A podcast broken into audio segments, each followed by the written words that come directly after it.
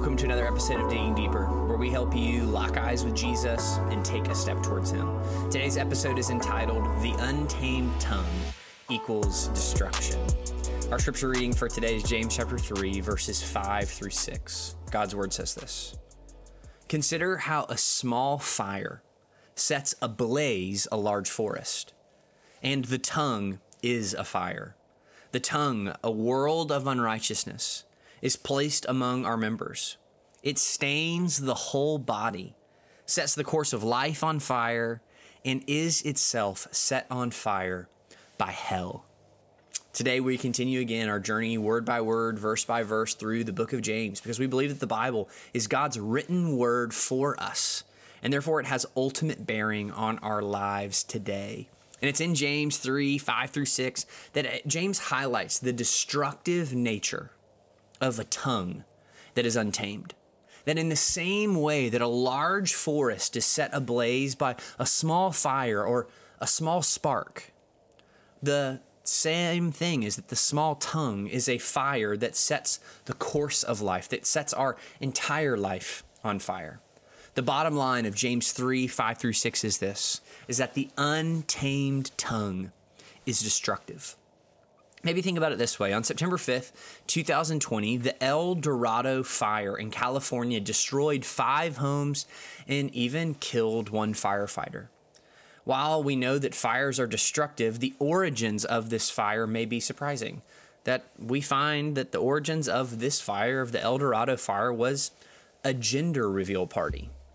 That a seemingly innocent pyrotechnic spark wreaked havoc on this California community and ultimately took a life. A small spark led to unthinkable damage. Similarly, James is discussing to the deadly damage that, uh, that the unchecked tongue can do. While it is small, while this small part of our bodies is, is, is seems unimportant, it can wreak unthinkable damage to anyone that it touches. Perhaps you have been on the other side of hurtful words of a parent or a coach or a friend or a teacher.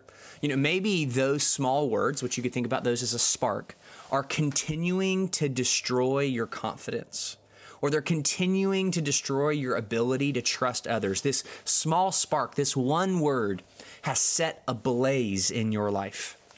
Or, or maybe you're on the other side of that and you know very clearly that you've used words to hurt someone else, and that this seemingly innocent slip of the tongue is actually causing devastation to this person's life.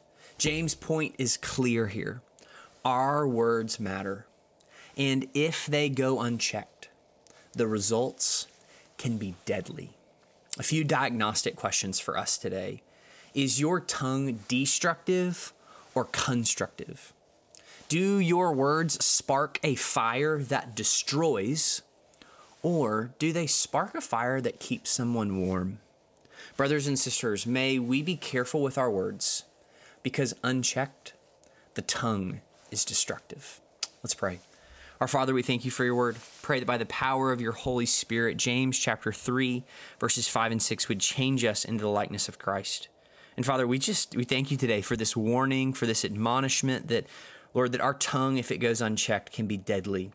Father, I just pray today that you would make us mindful of, of what exits our mouth, that we would always seek to be constructive and not destructive, that we would always be building up and never tearing down. And Father, we pray this today through your Son and by your Spirit. Amen.